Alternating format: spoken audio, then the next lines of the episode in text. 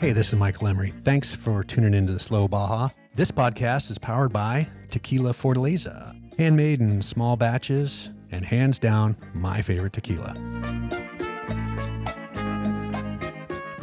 You know, I've long said it ask your doctor if Baja's right for you. Well, you got to check out the Adventures tab at slowbaja.com. The Slow Baja is from February 23rd to March 1st. It's a slow roll from the beautifully rustic Rancho La Bayota to stunning San Ignacio and back up to sunny San Felipe. We're going to have a one full week to explore some of my favorite places and meet some of my favorite people. We're going to have two nights in San Ignacio and everybody's going to get to go whale watching. You know, those gray whales in the San Ignacio Lagoon are noted for their curiosity and friendliness, so be prepared for them to get up close and check you out. And I'm proud to say I'm going to be doing a little giving back on this trip. My friend Matthew Schnitzer, the founder of Barbers for Baja, you know the great work they do sending kids to college. Well, he's on board, and we're excited to launch our new project delivering desperately needed baseball gear to teams and coaches up and down the peninsula. And we will make our first gear donations on the Slow Baja. You know, it's not the longest or the largest or the most miles, it's the slowest and the best miles, and hopefully the most smiles. Okay, for more information, check out the Slow Baja at slowbaja.com. Don't be afraid to ask questions. You can always reach me through the contact link at slowbaja.com. And remember, the Slow Baja is open to 4x4 vehicles of any age. Got a two wheel drive that you think you can make it? Well, let's talk. Once again, that's the Slow Baja, February 23rd through March 1st, 2024. Help me keep Baja slow on the Slow Baja. You know, I'm a minimalist when it comes to Baja travel, but the one thing I don't leave home without is a good old paper map. My favorite is the beautiful, and I mean beautiful, Baja Road and Recreation Atlas by Benchmark Maps. It's an oversized 72 page book. It's jammed with details. It brings the peninsula's rugged terrain into clear focus. Get yours at benchmarkmaps.com. In fact, get two one for your trip planning at home and one for your Baja rig. Hey, big news Benchmark just released the second edition of the Baja Road and Recreation Atlas. They are always striving to improve these maps, and they've added a bunch of new features, bunch of places of interest, including the Cheneth Legacy Lodge. It wasn't on the first printing of the map. It's there now. It's awesome. You can see it right there in Percebu. Get your brand new second edition of the Baja Road and Recreation Atlas from benchmarkmaps.com. And while you're at benchmarkmaps.com, you got to check out all their other atlases. I think they're up to 17 now, including British Columbia. They've got folding maps, they've got digital maps, they've got giant wall maps. My favorite, and I've got it up on my wall right here at Slow Baja HQ, is the 30 inch by 46 inch Baja wall map. It's so great to just look at one thing, see the entire peninsula there. I love it. Benchmarkmaps.com, Slow Baja approved. Well, hello. My heaping dose of gratitude goes out to Max, Jeff, Bix, Zeke, Dan, and Bear. For one spectacular week, we were the Magnificent Seven. At least that's how I want to remember us. Anyways, these guys shipped three beautiful Land Rovers out from New England for the full Slow Baja experience. And I won't lie, we had a magnificent time. If you're interested in your own Slow Baja experience, I'd love to discuss creating a private guided tour just for you. Okay, got other news that I'm super excited to share with you. We've teamed up with Barbers for Baja. Now, you know them for the great work they do sending kids to college. Well, they're a legit 501c3 charity now, and we are stoked to announce our new project supplying teams and coaches in Baja with the baseball gear they desperately need to play ball. Now, you know, I've been lucky. I've got to watch my own son play baseball for 20 years now, from T ball all the way up to AAA. I've seen firsthand the life lessons grit, determination, humility, and resilience that playing baseball can teach.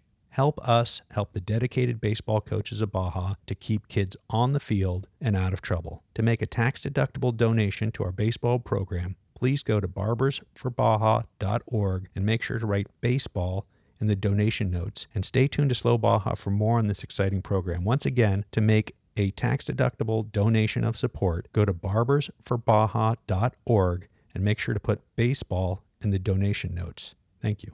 Today's show is with Slow Baja alum David Kier. I think this is David's third trip to the show, and today he joins us to talk about the 50th anniversary of the Transpeninsular Highway. Now, it's hard to believe that prior to the completion of the highway at the end of 1973, to drive the length of Baja was a feat so rare and monumental that those who completed it felt compelled to write a book about the experience. Now, Kier began exploring Baja with his parents in the mid 60s, and in 1966, David's father took the challenge to drive to La Paz in their Jeep Wagoneer. Sitting between his folks right there on the front seat of the old Jeep, his copy of Gerhard and Gulick's Baja Bible in his lap, young David was given the responsibility for navigating for the entire trip. He diligently watched the slowly turning odometer and took note of every passing kilometer marker. Well, they made it. They got all the way to La Paz, and as was the custom at the time, they put the truck on the ferry to Mazatlan and drove the paved highway back home to San Diego. Needless to say, David was hooked. That epic trip spurred a lifelong affinity for history, maps, off road exploration, and a deep desire to help his fellow Baja traveler. To that end, in 1973, as a high schooler, David released his own guidebook to Baja and the still under construction Transpeninsular Highway. Since then, David's made countless trips to Baja. He was a consultant to the Benchmark Maps Baja Road and Recreation Atlas, and he writes a regular travel feature for the Baja Bound Insurance newsletter. His book, Baja California, Land of Missions, is in its 13th printing. Well, David's my go to guy on every obscure road or route question, and without further ado, here's David Kier on the 50th anniversary of the Transpeninsular Highway today on Slow Baja. Uh, we want to eat the mic, as they say. Eat the mic. Keep talking, David. We're eating the mic here, looking at a bunch of books that date back to the early 1970s and plus a map that was in one of the book. It came in three separate pieces, unfolded on the table here, so we can quickly glance at how the new highway ran through the peninsula of Baja California when it was completed in December, or actually founded, uh, open. it was, hmm, how do we say it? Inaugurated on December 1st, 1973. The highway was actually physically completed in November of 1973. Well, I think I got you dialed in, and that's a pretty good uh, way to start the show. So, welcome, David Kier. Use nice whatever you like out of that. nice to have you back on Slow Baja, buddy. It's great uh, to be here. It's great to be here at your place, and we um, we're looking at a whole table full of great books. Your your own book that you made as a high schooler, the the oldest book on the table here is the Lower California Guidebook by uh, Peter Gerhard and uh, Howard Gulick um, Gerhard and Gulick, right? Gulick? Yeah. How do you pronounce that? Gulick. Gulick. Gulick. Yeah. yeah. They say I don't know if it's if it's Norwegian or not, but G and G for short. G and G. Well, and that was the the Bible, so to speak. The Baja Bible. Many people called it that. Yeah. It yeah. was. I was a kid, but boy, I, I, was admired by it. I just you could read it and see exactly where you were uh, as you drove down the old dirt roads of Baja. And if you looked at your odometer at a fork in the road, and you knew exactly where the next fork in the road was that you wanted to turn onto based on what the uh, guidebook would tell you. Well, I think it was Malcolm Smith who uh, memorized this for his first run in 1967, memorized the book and, and gave it to J.N. Roberts and told him to memorize it, and he didn't. Did he follow the rising moon that time and ended up on the coast of yeah, Baja? Yeah, he ended up going uh, east west or west east, yeah, and then running out of fuel and what have you. So yeah, that, great story. There we go. Hey, well, the reason I was interested in talking to you today on Slow Baja is um, 50th anniversary of the completion of this highway is this year. It's amazing how fast the years go by. It's, I'm I'm stunned at uh, looking back at half a century from the time that um, I was a 15 and a half year old kid uh, riding with my folks in our station wagon down the peninsula to go to Loreto for a fishing trip. And we had assumed by mid 1973 that the highway would be close to being completed and we could easily drive a few uh, few dozen uh, dirt road miles, uh, probably construction road miles. And uh, lo and behold, uh, there was a lot more dirt miles uh, back back then, and they did an amazing job at completing that section of the highway so quickly in just a few months in 1973. Yeah, well, tee it up for me. Um, the road was built from south to north, and and north to south, and they met in the middle. Right. There are two road crews basically, and each each section had several companies involved because it was a uh, just a wildly large project uh, for any company or country to build a highway through you know, what we know as the most rugged peninsula on Earth. And uh, they did that final section, which was basically San Quintin on the north and San Ignacio on the south, all in 1973. Uh, pavement was to Santa Rosalia, going north from La Paz, uh, completed at about 1972, but uh, the rest of the distance was probably the roughest part yet to go, and that was all done that finally last year. So we have um, uh, the crews from the north actually didn't move nearly as fast as the crews from the south. Uh, why that is, I'm not sure, probably political, but basically the highway had originally ended uh, in the 50s and early 60s just north of Colonet, or about 86 miles south of Ensenada. And highway going north from La Paz ran about 100 miles before it became just a rough graded dirt road, washboardy graded dirt road. And all that 800 miles in between those two points was quite an adventure. And I was fortunate enough to uh, experience it when we drove it in 1966 in a Jeep Wagoneer.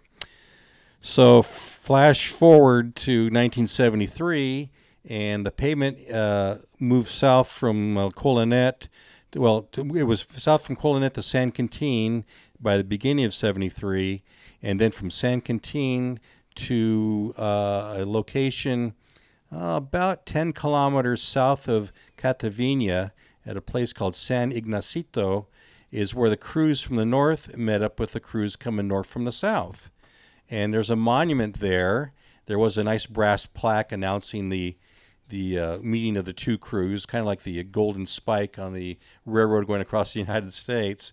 Unfortunately, that plaque was removed by someone, and so the owner of the cafe there across the street from the monument painted uh, his rendition of, of what was on that plaque on the uh, on the uh, monument. Unfortunately, he got the year wrong. He put 1972 at the bottom instead of 1973, but other than that, it pretty much says that this is where the crews met each other. Not surprising that he got it wrong, and not surprising that David Kier knows the right answer. if I ever need to get a date right or know the right answer, I go straight to the Kier.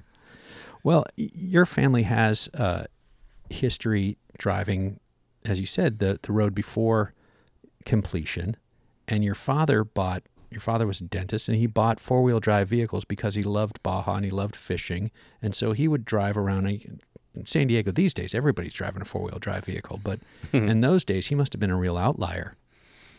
Well, yeah, he just did whatever needed to be done to to have the result that he wanted, and he wanted to get to these fishing spots that his uh, one of his patients had told him about, and it turns out his patient was a former coworker of Howard Gulick of the Lower California Guidebook, and he would tell my dad about these great surf fishing surf fishing places, and uh, and he said, "But you need to have a, a jeep to get to him." And my dad said, "Well, I've got a wife and a little boy, and you know that'd be too too uncomfortable to ride in a jeep." And he said, "Oh, but no, no, no! Jeep makes something called a Wagoneer. It's got air conditioning and a V8, and uh, you can uh, put all your camping gear in there." And so, uh, probably was the uh, next day my dad went out and bought a Jeep Wagoneer once he learned about them, and uh, soon after that we were taking trips to Baja. Yeah, and you were the one sitting in the front seat in between mom and dad, had the Lower California guidebook in your hand.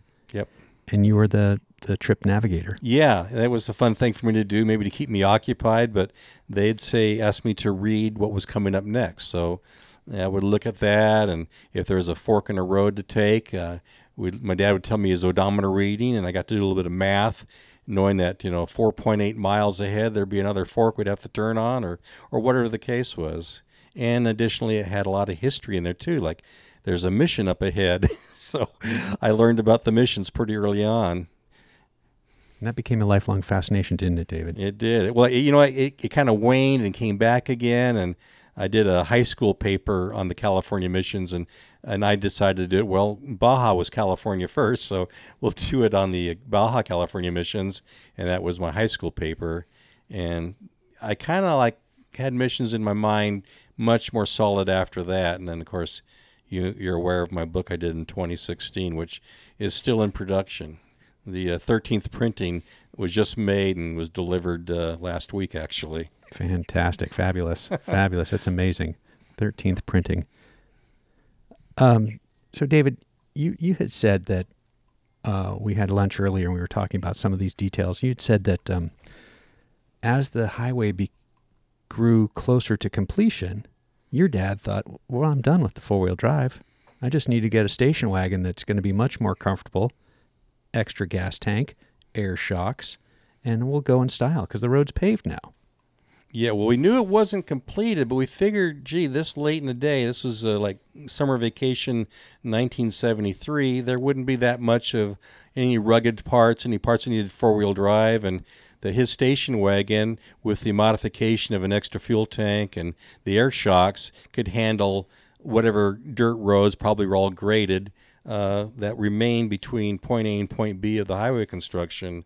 But as it turned out, there was a lot more dirt roads uh, that summer, and including many, many miles of the original uh, dirt road to La Paz, or what we call the Baja 1000 road.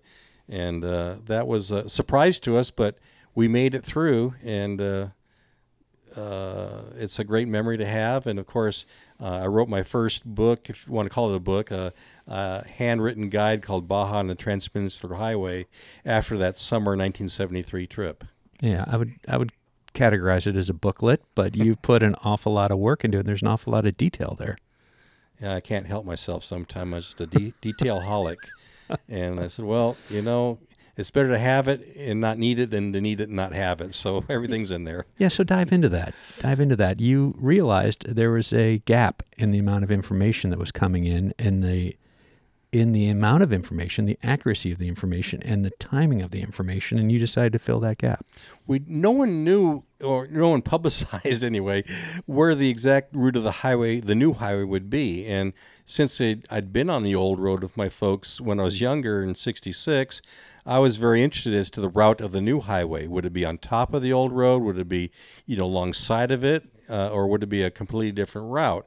And so that was my big interest. And you know, between El Rosario and uh, really uh, Ciudad uh, Constitucion or Ciudad Insurgentes, that whole section is uh, where the really new highway was very different from the old road, and uh, in many areas, sometimes it was right alongside, and sometimes it was far away. So I was interested in that, so I recorded anything I could look and see that looked like it was from the old road, and from also just reading the Lower California Guidebook over and over again you know, knowing what rancho was over that hill and thinking I spotted it from the new highway as we drove along. I would could see like where we were in relation between old and new, and then recording the mileage at that point. So that's kind of what became my my road guide of uh, 1973. Pre-satellite, pre GPS, pre internet, pre computers. Yeah, you were really trying to figure this out and try and get it, trying to get it absolutely as accurate as possible. Yeah, that's just my thing, accuracy. yeah, we all make mistakes, but you know, I, I, try to have as few as possible, and uh, then if I see them and are identified, I like to make sure they're they're fixed. So, so talk about that again in your your booklet that you made, the um, Baja and the Transpeninsular Highway by David Kieran. What? How old were you when you started on this? I was 15. You're 15, okay. and and your 1966 trip, how old were you when you did took that one? Uh, was I like around eight? I okay. Think. Yeah. So, how how did your parents deal with you trying to you know gather this information and fact check this information. And what does uh, what does benchmark say? You're trying field checked for accuracy. you were you were trying for, striving. The, yeah, they striving they, for accuracy. It, it, well, it gave me something to do, and it, they were probably impressed, I guess, with what I was doing, and they were wonderful parents in that they supported my my addiction to Baja California as a kid and then on. And so anytime there's an opportunity to go to Baja, uh, like even after I got my driver's license, my mom would want to come along and we'd go check out a mission or whatever, go to a beach. So, so there's a lot of trips still with my folks after I turned 16. But, you know, my first trip was just a school friend and I when I was 16. That was just after the highway was completed. I had wanted as a kid to be able to drive the Baja Highway, I mean, the Baja Dirt Road, I'm sorry, the whole thing before it got paved, before it got ruined, quote unquote, in, in my thinking. And unfortunately, the highway beat me to it. I, I turned 16 in September of 73, but my first chance to drive it alone was not until the next April during spring break of 74. And uh, that's when I happened to meet Louisa Porter, who was the uh, publisher of the Baja California Bulletin magazine.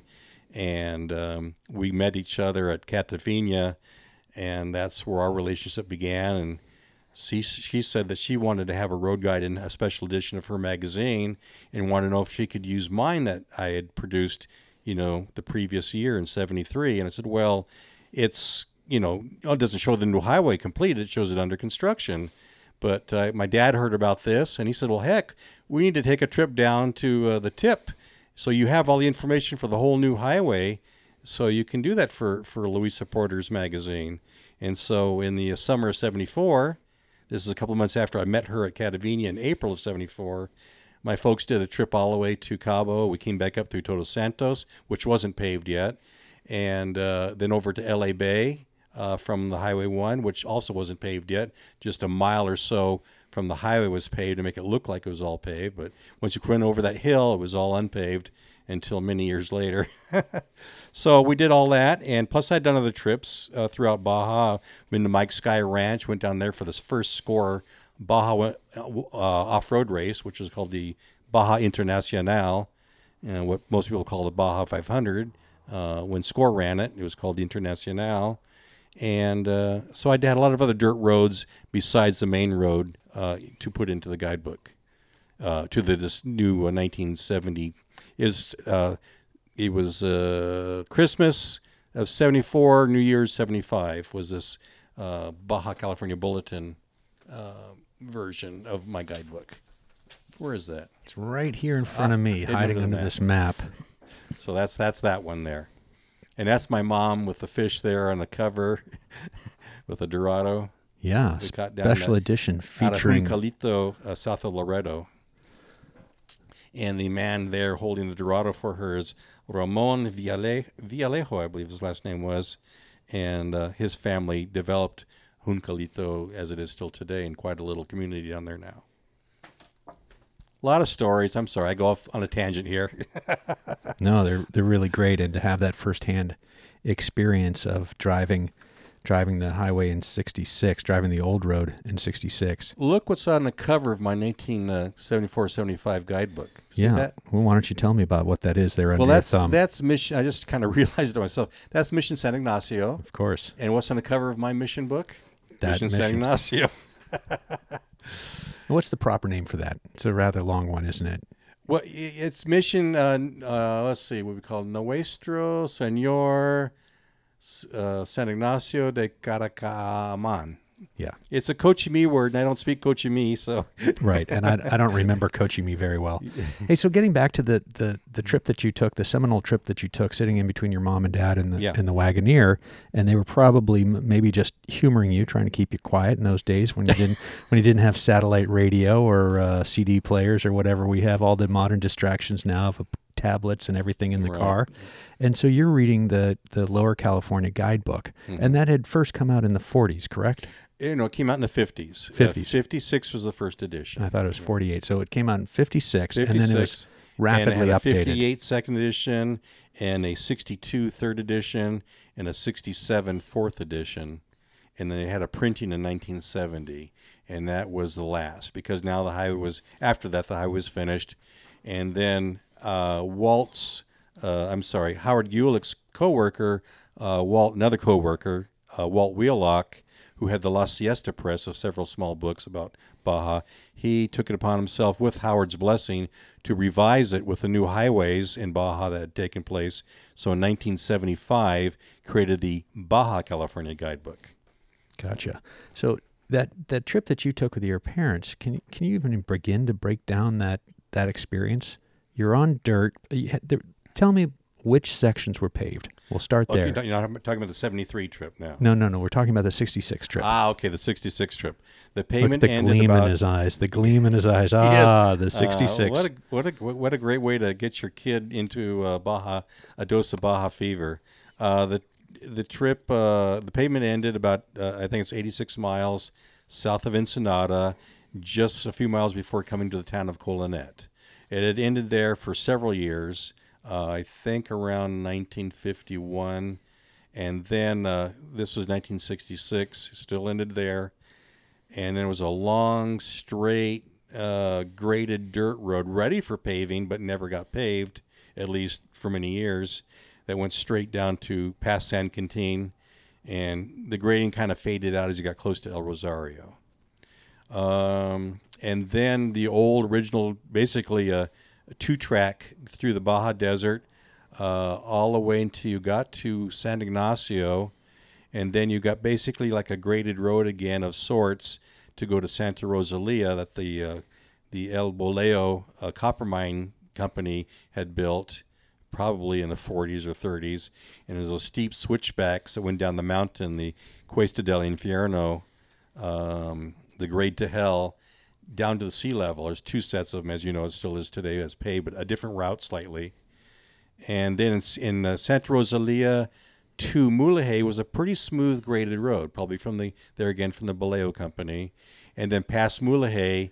It was a hand-built road along the cliffs along Conception Bay, Bahia Concepcion, and uh, then back to kind of a typical two-track desert road and the route went through San Jose and San Miguel de Comandú, not through Loreto. Loreto is kind of a dead end. Uh, you could get on south if you went up to San Javier Mission, because uh, in the 1950s they built that road, and then from San Javier get out to the uh, the road to La Paz. But we went through Comandú, and then hit that long, long straight graded road uh, coming north from La Paz. It's one of the longest straight sections of graded road I think in the world, maybe the, the second longest. I think I read that somewhere. If it's true or not, who knows? And pavement actually didn't happen until we got, uh, I think it was around where the town of Santa Rita is, uh, around 100 miles from La Paz. Then all of a sudden we got blacktop. And uh, paved to La Paz, and then going south of La Paz, the pavement ran just for 10 miles and then ended. And construction was kind of active there going south through El Triunfo, San Antonio, and ended around San Bartolo before you got to the coast at uh, uh, Buenos Aires, uh, Buena Vista, I'm sorry, Buena Vista, Las Palmas, what today we call Los Barriles. And then it was basically a two track dirt road from there all the way to Cabo San Lucas, just a Jeep road. Two track, one lane wide. Can you imagine that? Got to Cabo San Lucas was just a dirt track like that. And it was just a fishing village at Cabo San Lucas with a cannery. Amazing, yep. truly amazing. Well, uh, that that trip in in '66, if I recall, your parents took a ferry to Guaymas to get back. Well, actually, the '66 trip with a ferry went to Mazatlan, and uh, because after we got to Cabo, we came back up through Todos Santos because they made a loop that way you could see both sides of the peninsula. There again, all dirt roads. And from Todos Santos back to La Paz was a graded two lane wide dirt road until we hit that paving that came 10 miles south of La Paz. And then from La Paz, the ferry was only about a year old. I think at 64 or 65 it started. And we took that ferry over to Mazatlan as the only route it took, and then drove up the Mexican mainland side to get back home on a paved road. Now the the the ferry from Santa Rosalia to Guaymas that began in 72 when the pavement had reached north from La Paz to Santa Rosalia. And when we did the trip in 73 when the highway was under construction we went down to go to Loreto, basically do some fishing. And then of course instead of taking the highway back home as originally planned with so many dirt dusty miles we decided to take the ferry from Gui- uh, from Santa Rosalia across to Guaymas so we could come home on a paved road a bit more relaxing, less dusty. Yeah. Longer, but not longer. yeah, right, exactly. Yeah. Well, it, it, I'm trying to put myself in your, your dad's shoes, saying, well, David, you've got this opportunity to illustrate a, uh, a book. You better find out, you know, all, we better go all the way down now that the road's been built. And touch on this again and, and kind of open it up for me you felt that it had been ruined. Your Baja mountain, your the Eiger, the you know the the the summit that you were climbing had an had an elevator now. Yeah, it'd been ruined.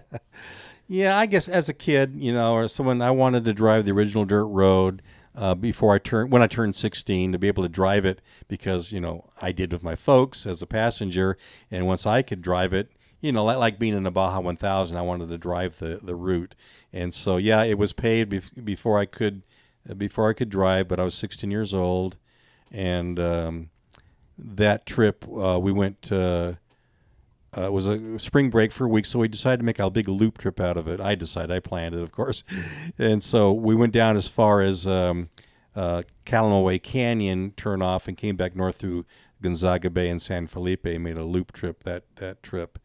Um, yeah, so I had that original road. The old before Highway Five, the road to Gonzaga Bay was very rough. Probably rumored to be the worst road in Baja California. So I did drive that. So that was kind of uh, neat to experience. And I had been over that road with my folks on our first trip in 1965. So from San Felipe South to Bahia San Luis Gonzaga, and that was like low range four wheel drive, crawling up and down these steep, rutted out uh, volcanic ridges between, between Puertecitos and El Huerfanito was the, the, the steepest, roughest part. And that took several hours just to do that, you know, 20 mile section of dirt road. Well, I just read recently in uh, somebody's reports from their childhood of uh, bumming around the the east side of the Baja Peninsula in the '60s that uh, it's, it's Tres Virgenes, and uh, I think his dad called it the Five Hookers. It was, it was that that rough.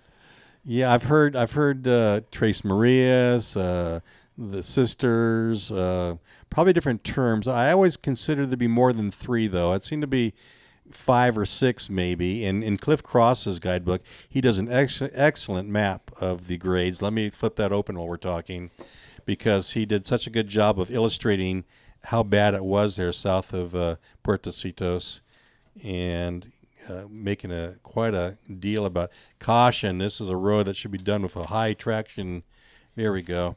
Let's see. Only traction vehicles and trucks should travel south of Puertecitos, and he has six grades listed here as either rocky, steep, rough, highest one, shrine at the top, deep cut, and that's all between Puertecitos. There we go, and uh, San Luis Gonzaga.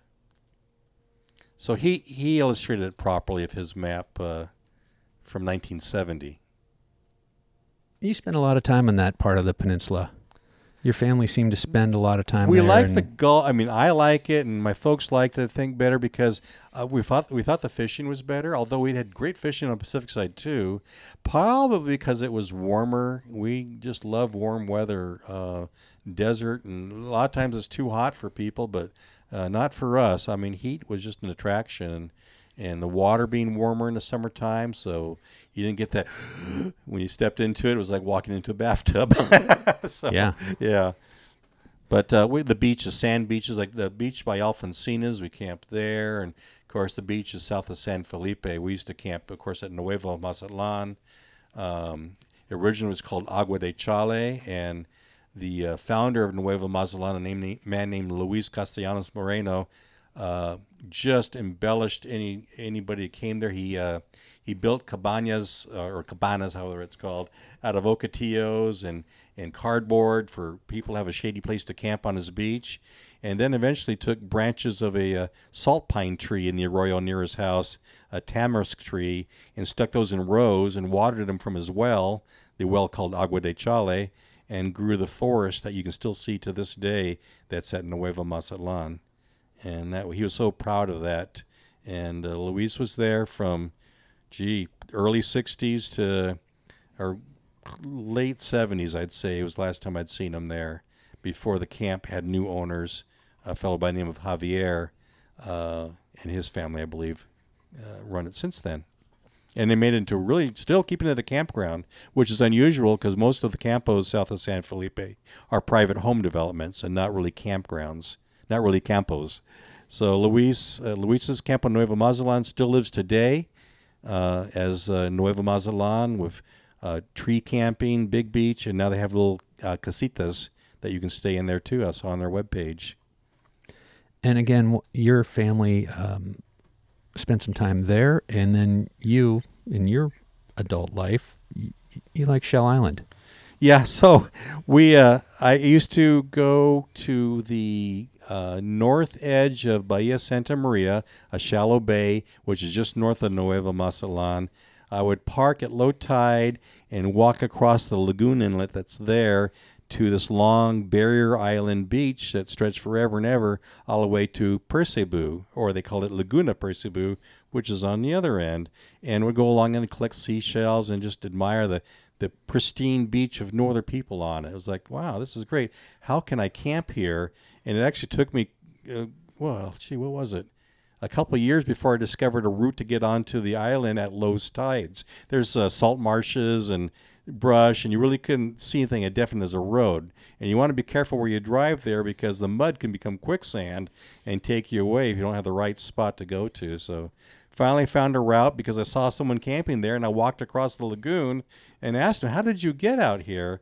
And uh, the the secret was out. So that was in 1978, and I've been camping there almost exclusively since then, rather than at Nueva Mazatlan or another campo. But occasionally the high tide is so great that I don't risk driving into the water to get to the island, and so I still camp at Nuevo Mazatlan. Yeah, yeah. Well, no campground's worth the price of a pickup truck. That's it. Uh, we're going to take a quick break uh, right now to catch in a word from Baja Bound, our sponsor, your friend and mine, Baja Bound. We'll be right back with David Kier on Slow Baja. Here at Slow Baja, we can't wait to drive our old Land Cruiser south of the border. And when we go, we'll be going with Baja Bound Insurance. Their website's fast and easy to use. Check them out at bajabound.com. That's bajabound.com, serving Mexico travelers since 1994. Big thanks to my new sponsor, Nomad Wheels. They stepped up and sponsored the Slow Baja Safari class at the NORRA Mexican 1000. And I don't know if you've seen the pictures, but Slow Baja is running a set of 501 convoys in utility gray, and they look pretty damn sharp. They were a little shiny. I will admit that. They were a little shiny when uh, I got them installed at Basil's garage just before the NORRA Mexican 1000. But after, I don't know, 3,800 miles of Baja dirt, they look perfect. They really do. Nomad wheels.com. That's right, check them out. Reflecting a minimalist approach to off road travel, nomadwheels.com. Well, we're back with David Kier talking about the 50th anniversary of the completion of the Transpeninsular Highway. And David's referring to a uh, rather large map on his wall, looking wistfully over at the, the highway. Let's talk about the uh, the president, uh, the, the administration that finally got this mo- monumental task. That's a good story. Yeah, the uh, when he was running for president, um, he drove the old Baja Road, well, the road that was at the time the only Baja Road, and asked the people of Baja California what did they want from his new administration if he got elected, and they all said, "Build us a road." And so he kept his promise. How about that for a politician? And uh, I let's see, seventy. So he was in office from seventy to seventy six or whenever the range is there. They run. They have six year terms in Mexico, and uh, by golly, he got the road completed. I mean, things were under going underway, but he really was the big push to get the highway finished finally. And of course, um, uh, in at uh, near Guerrero Negro, at the 28th parallel, which is the dividing line between northern and southern Baja California. The north has been a state for many years, and the south was still a federal territory. Um, this giant eagle, 135, 140 feet tall, stylized eagle, was built as a uh, monument to the completion of the highway. And um, there, uh, hundreds of people uh, uh gathered uh, to hear uh, and see President Echeverria inaugurate the highway. So it was officially opened on December 1st, 1973. And did uh, did the predicted hordes of people come when the highway was built? I think they did because there was a lot of uh, photographic proof of streams of motorhomes and campers and trailers heading down, and uh, it overwhelmed uh, obviously the gas stations and the services that weren't quite in place yet. Um, as you may be uh, aware of, the government built what they called paradores every so often along the the most desolate part of the peninsula where there was no infrastructure yet. So the first parador was located south of San Quintin, uh, right near where today's uh, Hotel Mission Santa Maria and Cielito Lindo's driveway are, along where the old highway went through there. And uh, that, that was the first Parador, and it was a gas station, a rest stop, a cafeteria, and a trailer park nearby, plus the hotel uh, was an El Presidente at the time before it became a La Pinta, and then a Desert Inn, and then now it's the um, uh, Mission hotels, Mission Santa Maria at this place because the bay is called Santa Maria Bay. The next Parador was at Catavina, which wasn't even there before the highway was built. Catavina was the name of a, an abandoned rancho near the more uh, the active ranches of San Luis and Rancho Santa Ynez, which is a very popular place because the Baja 1000 in the old days used it as a checkpoint. And so Catavina was kind of born from the highways construction, and there was the hotel, a trailer park, uh, the rest stop, a cafeteria. And the next Parador was at what they called Parador Punta Prieta. And today that is the junction with the highway to Bahia de Los Angeles. And that was the only Parador without a hotel.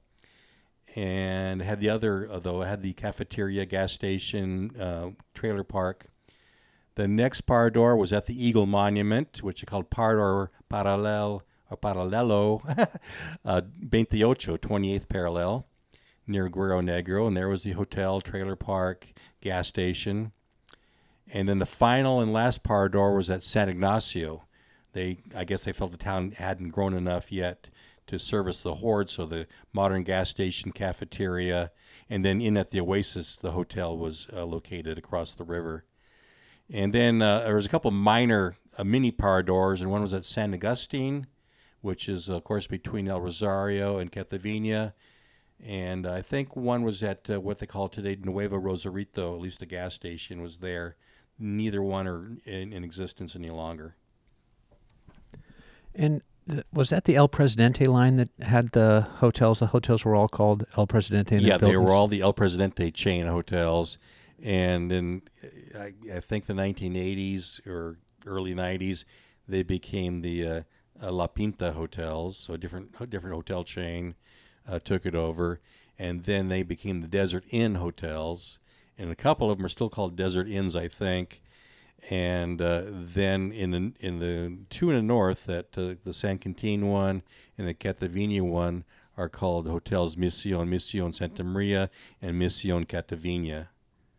Uh, and then the other ones, uh, you know, the halfway in at at the Eagle Monument, and the one down in the well, there was was an El Presidente in Loreto. It was used to, it used to be the Playas, I think the Playas Loreto, and I'm not too sure what it is now. It was a La Pinta also. So yeah, the hotels went through different ownerships and name changes.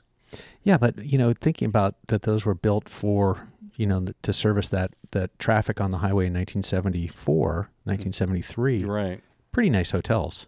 Yeah, yeah. They, well, they expected, you know, the, the Americanos had, you know, lots of money, and they'll come down and they'll spend the money, and and I think they were overwhelmed, surprised at how many came down with campers and trailers and not using the hotels but needing campgrounds. They did have a lot of uh, campgrounds, but I think that was the bigger uh, popularity was camping.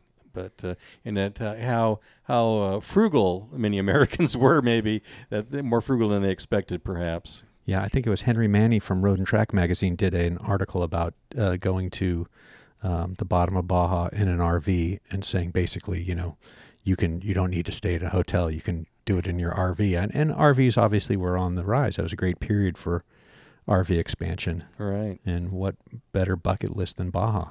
Mm-hmm. True. Um, I didn't catch it earlier. I was thinking about this when you were you were describing the road, and I believe it was in um, in Bahia Concepcion. Is that the the road that's often you see in the 1960s AAA guidebook where the road is right on the edge of the bay? Yes, there's exactly. almost no there's almost no altitude or elevation of the the roadway from the waterway. Right. The the the the, the mountain comes right to the water in a lot of uh, Bahia Concepcion.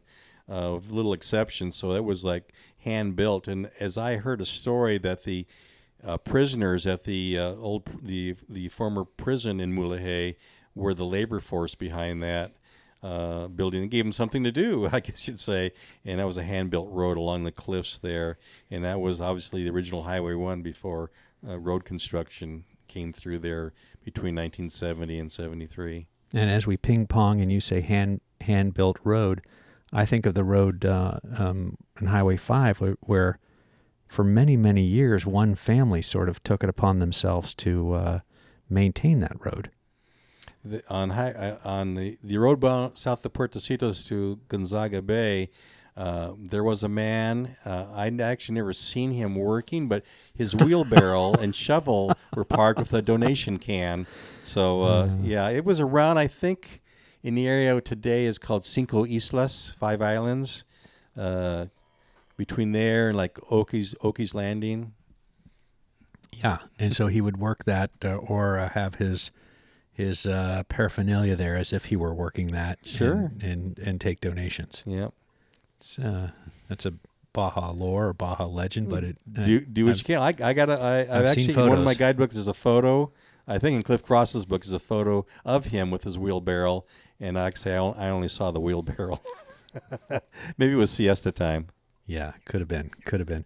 Okay, well, so um, high hopes. You you thought that they were going to destroy your your uh, your My ability to drive to down the Baja on a dirt road. yeah, and so you had planned for a dirt road bomber as your first car, as I understand, or at least your parents had said David's probably going to Baja. We should get him a Baja capable first car. Well, Can we yeah, talk about we- that a little bit? That seems absolutely nuts in this era of uh, helicoptering and snowplowing parents trying to keep their children absolutely safe and everything that's a hazard Oh, out of their way. But tell me about your first car, David. they totally trusted me in Mexico. They felt that, you know, I knew so much about Mexico, uh, more than them anyway, because of my uh, studying the peninsula and logging the roads and all that.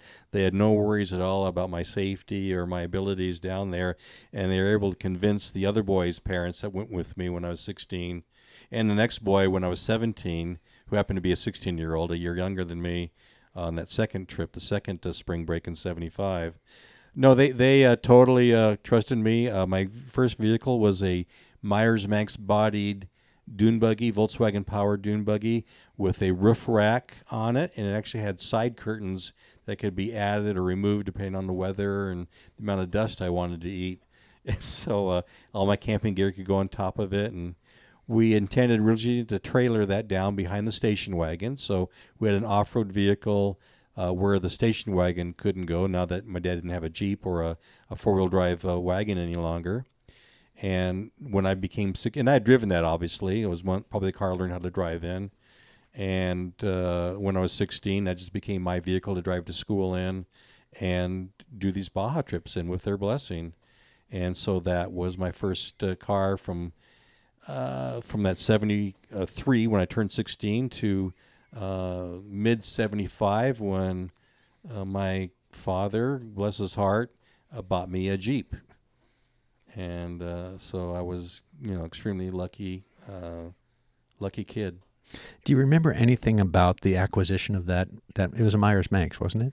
I, you know, I, I'm not Or positive or it was a, Mi- brand name Wy- Myers, but it was a Myers Manx style. Yeah, it was a Manx style. fiberglass. Yeah, it was an orange red fiber. Well, my pictures, you can see the pictures of me with it on one of my trips. I think when I was 15 Yeah, or and it- It almost looks like it's enclosed. So there's a roof rack, and Right. as you said, side curtains, and it it was pretty deluxe for a for a buggy. It had a yeah, it had a roll cage in it, and it had steering brakes because it actually was used in an off-road race.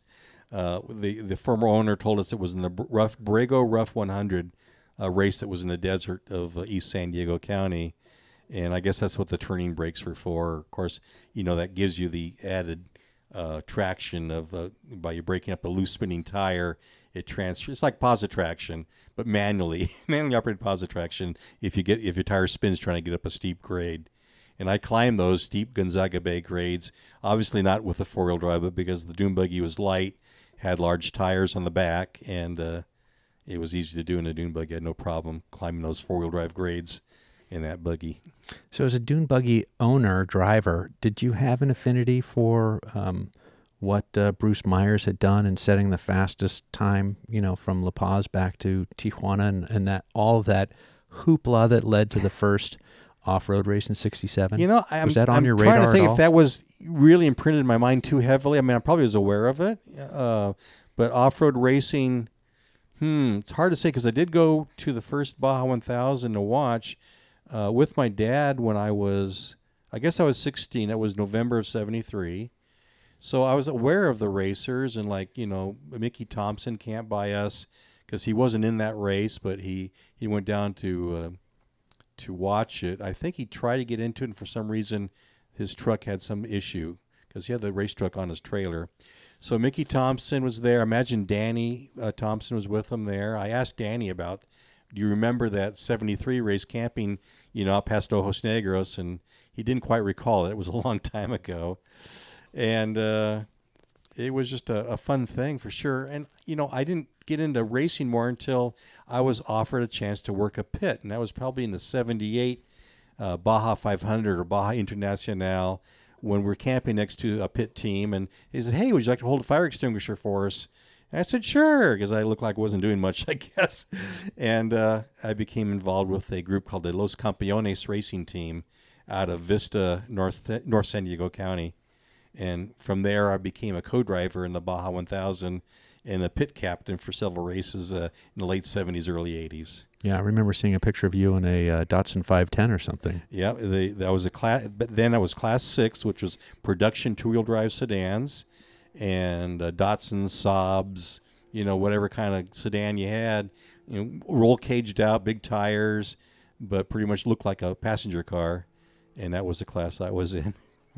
Yeah, and getting back to that 73 race, um, that was the last, well, that was the one year sort of independent effort by the Mexican government. Can you talk about your experiences there? You had a uh, Super 8 movie camera. Yeah, right. A lot of people uh, watch that. I've noticed on YouTube. It's it's on there, and a link to it is on my vivabaja.com website. Uh, you can see in the in the media section that uh, it's like three minutes long. I think. Had a Super 8 projector. I think my brother-in-law loaned it to me, and went down there with my dad and I. We we camped just after the pavement ended, uh, about uh, five miles or so east from Ojos Negros, because the race that year went from Ensenada to San Felipe and then south and uh, we parked just after the, the pavement ended. And there's some big rocks, and you can still see them this day. So, oh, there, there, there, there's where it was. We parked and camped on top of the rocks, and uh, or camped and sat on top of the rocks. That morning, cars from all over Ensenada or wherever came, and it was quite a little city there uh, for this to watch the race. And I did that uh, videotape that uh, Super 8 movie. Added some some era style music to it, so it sounds like you're watching on any Sunday or something fun from the from the '60s or '70s, and uh, that was great. Yeah, no, I've watched it a few times. Oh yeah, okay. Yeah, I've, I'll I'll admit to uh, running your numbers up, uh, getting some distractions in. Uh-huh. Yeah, good stuff. Thank good you. stuff. So uh, Pete Springer, Slow Baja alum Pete Springer, and Yep. Bill Sanders uh, won their class in a 1973 um, Toyota Land Cruiser. Toyota Land Cruiser that had been converted to propane. propane. So must have had a massive tank behind the the. Pete, yeah, their uh, four wheeler magazine. Uh, it was their it was their you know company truck, if you want to call it that. And Bill Sanders was the publisher or editor of four wheeler magazine, and uh, Pete was just a great mechanic all around guy. And it was so funny because I ran. I never met Pete in person, but I, I over through the internet through Facebook, I started associating with them and talking with them and. He couldn't believe that I remembered it was a propane powered Toyota, and I, I, I said, "Yeah, you were in that propane powered Toyota that won the won the class in '73, and he was kind of like, "Well, well, you knew that, yeah." and it turns out that Pete and my brother-in-law went to school together. Amazing, amazing. Well, I, you know what? Um, if you haven't listened to that uh, interview with Pete Springer, um, Pete and Bill were friends. Pete was a mechanic and a welder, and he lived in a camper behind his dad's shop. And I think he said he made two fifty an hour in those days, and he wasn't quite worth that.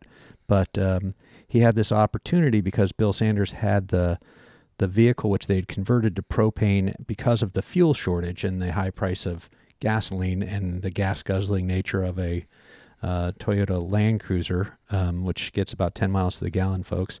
Um, they converted this thing to propane, and then they said, "Well, what are we going to do with it now? We've done our articles on yes, this is popular, this is possible. We've we've done the series of articles, so uh, Bill was able to acquire the the Land Cruiser from Toyota for the a grand fee of one. And Pete somehow uh, received three hundred dollars and had one month to assemble the uh, class-winning vehicle. So Wow. he had all the all the vendors that he could get free stuff from, and and schlepped the truck around to uh, to various uh, manufacturers in in Southern California to get the the free goods, the advertisers of the magazine, and then he did the assembly and did the testing and. You know, he said they just basically won, went slow enough not to break it and fast Yeah. enough that uh, they won. Right. Well, that's it was it's a great story, and I I remember remember well. I was a I was a, a subscriber to Four Wheeler magazine throughout most of my life. I think for many many years. Well, let's get back to the subject at hand. So, from that very first uh, trip on the paved highway, where it wasn't quite all paved, how did how did Baja evolve for you and your family? Again, fifty going back to fifty years ago, 1973, December of '73, the hoopla. Well, you get when you see the when you see the peninsula and you, you see different places that you that you uh, camped at or went to or fished at, you, you kind of find out places you want to go back to again. And I suppose the area south of Loreto was a biggie for my folks, as we've been there a couple times. Um, Mission San Javier, my mother loved seeing. Of course, I dug it too. So I've been there several times back before there was any new road or or paved road to it. Um, and uh, Bahia de Los Angeles, Gonzaga Bay. I, you know, it's you just go back, but mostly, you know, south of San Felipe.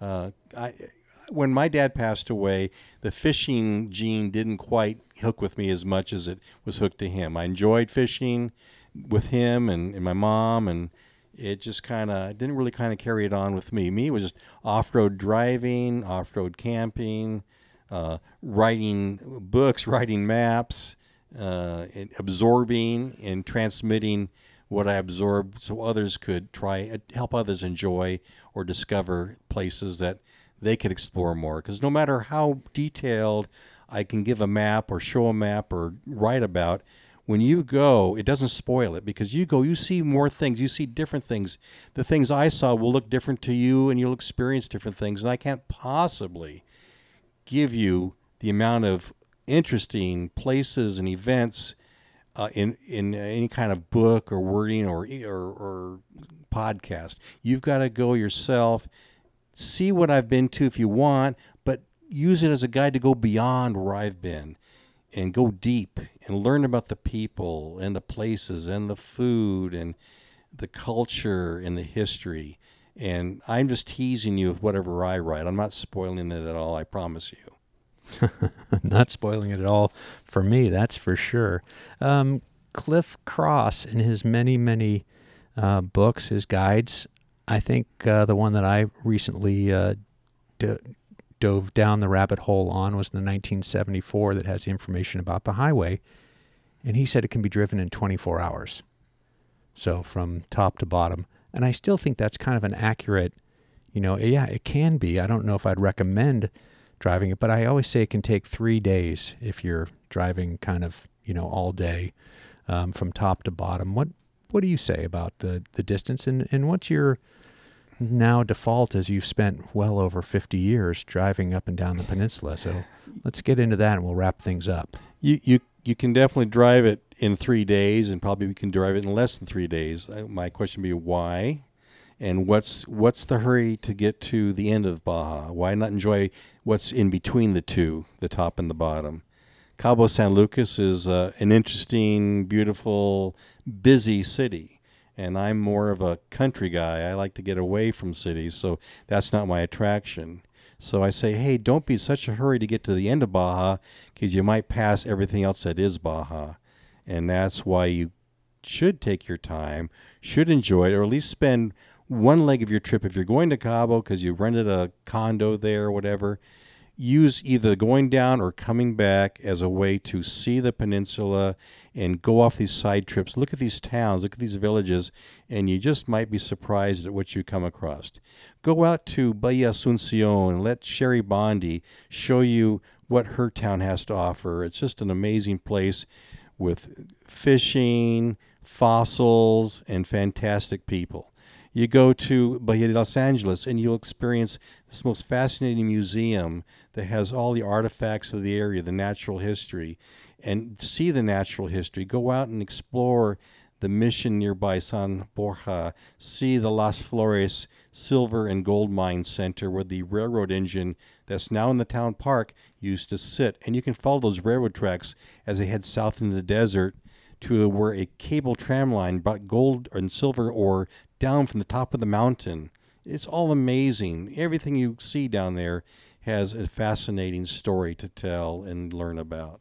And I can't get enough of it. I can't I can't ever stop wanting to go to Baja even though my body may prevent me from going to Baja. So David, from your personal um, affinity for seeing the world in a very linear manner and creating your own maps from the time you were a kid following the the the G and G in the Lower California guidebook when you were sitting in between your parents on the front bench seat of the old uh, Wagoneer to drawing your own hand um, handmade maps and and your addendum to what was happening so people would have accurate up to date information and then seeing your own uh, maps being published in in a uh, a guide. It's all very heady stuff for a, a youngster. And um, fast forward to uh, your guidebook that you you put together for Baja Bound that's not out yet, and then the stellar work you did um, for Benchmark on their Baja California Road and Recreation Atlas that just had the second uh, edition come out. Can you tell me a little bit about this brand new benchmark and what people need to know about how to read a map? open it up. It won't do any good sitting somewhere on a bookshelf. You got to have it with you. You got to have it open. And uh, before your trip, go over your route. Look at what's there. See the things. The benchmark uh, Baja California Road and Recreation Atlas has historical sites listed. It even has the route of the El Camino Real from Loreto north to El Rosario plotted on there if you want to do a little hiking or see where it crosses the highway. On my website, it actually has a page with the kilometer markers where the El Camino Real crosses or joins with Highway 1 or other roads in Baja. So, yeah, get get a bit of history. Um, obviously, I'm fixated on the missions, the El Camino Real, but also on old mines too. And much of that is shown in the uh, Baja California Road and Recreation Atlas. So use that, use it as a plotting tool. And yes, the second edition just came out. It was uh, an answer to people who saw little changes or little things they wanted to add to it or things that was missing. For instance, uh, the almanac came out. I mean, the almanac. I'm sorry. The Baja Atlas came out uh, in uh, was May of 2021. Well, in April of 2021, Coco moved his corner and I was able to get that edit into them before the book went to print. And so the new Coco's Corner was on the Baja Benchmark Atlas before anyone else had known it, because that was right like that next month. And some people said, "Hey, the original Coco's Corner is no longer is missing from it. They should show that too. It's a historical site." And of course, that's a great idea. So guess what? The second edition has the original Coco's Corner on there as well as the new Coco's Corner. It, it really is amazing to me how um, open um, benchmark is to improvement and to change and to add more information in as long as they can accurately um, vet it. They're they're they're a great group of people that, that they're very open to input and receptive and um, yeah, anything that uh, they can help make the book better, they're interested in having done. They're they were very receptive to all my suggestions and they took most of them to heart and did it. And I was very jazzed that they mentioned me in the book, and I'm happy to help them anytime in the future. Well, David, I think we're going to leave it right there. Where's the best place for people to find what you're doing, your websites, your social media? Sure. Uh, vivabaja.com is my website. and there are links to my two Facebook groups. I've got a a Viva Baja Facebook group to discuss that webpage or just to chat about camping and off roading. And I also have a Baja Missions Facebook group, uh, which is even larger, discusses historical locations in Baja California. So not just the missions, but also the mines, the El Camino Real, petroglyphs and pictographs, fossils, anything historic. Yeah, well, I enjoyed our conversation about uh, your work on the missions in your book. You said uh, 13th printing on that book? Yeah, about that. That's amazing. I just do not a whole lot at a time because I'm, I'm self-published. So, but when my uh, my distributor, which is Sunbelt Books down in Chula Vista, says they need more and they have to, they feed Amazon my book. Uh, I print more for them, but I sell them directly myself, and I'll sign the copies if you buy them from me at vivabaja.com.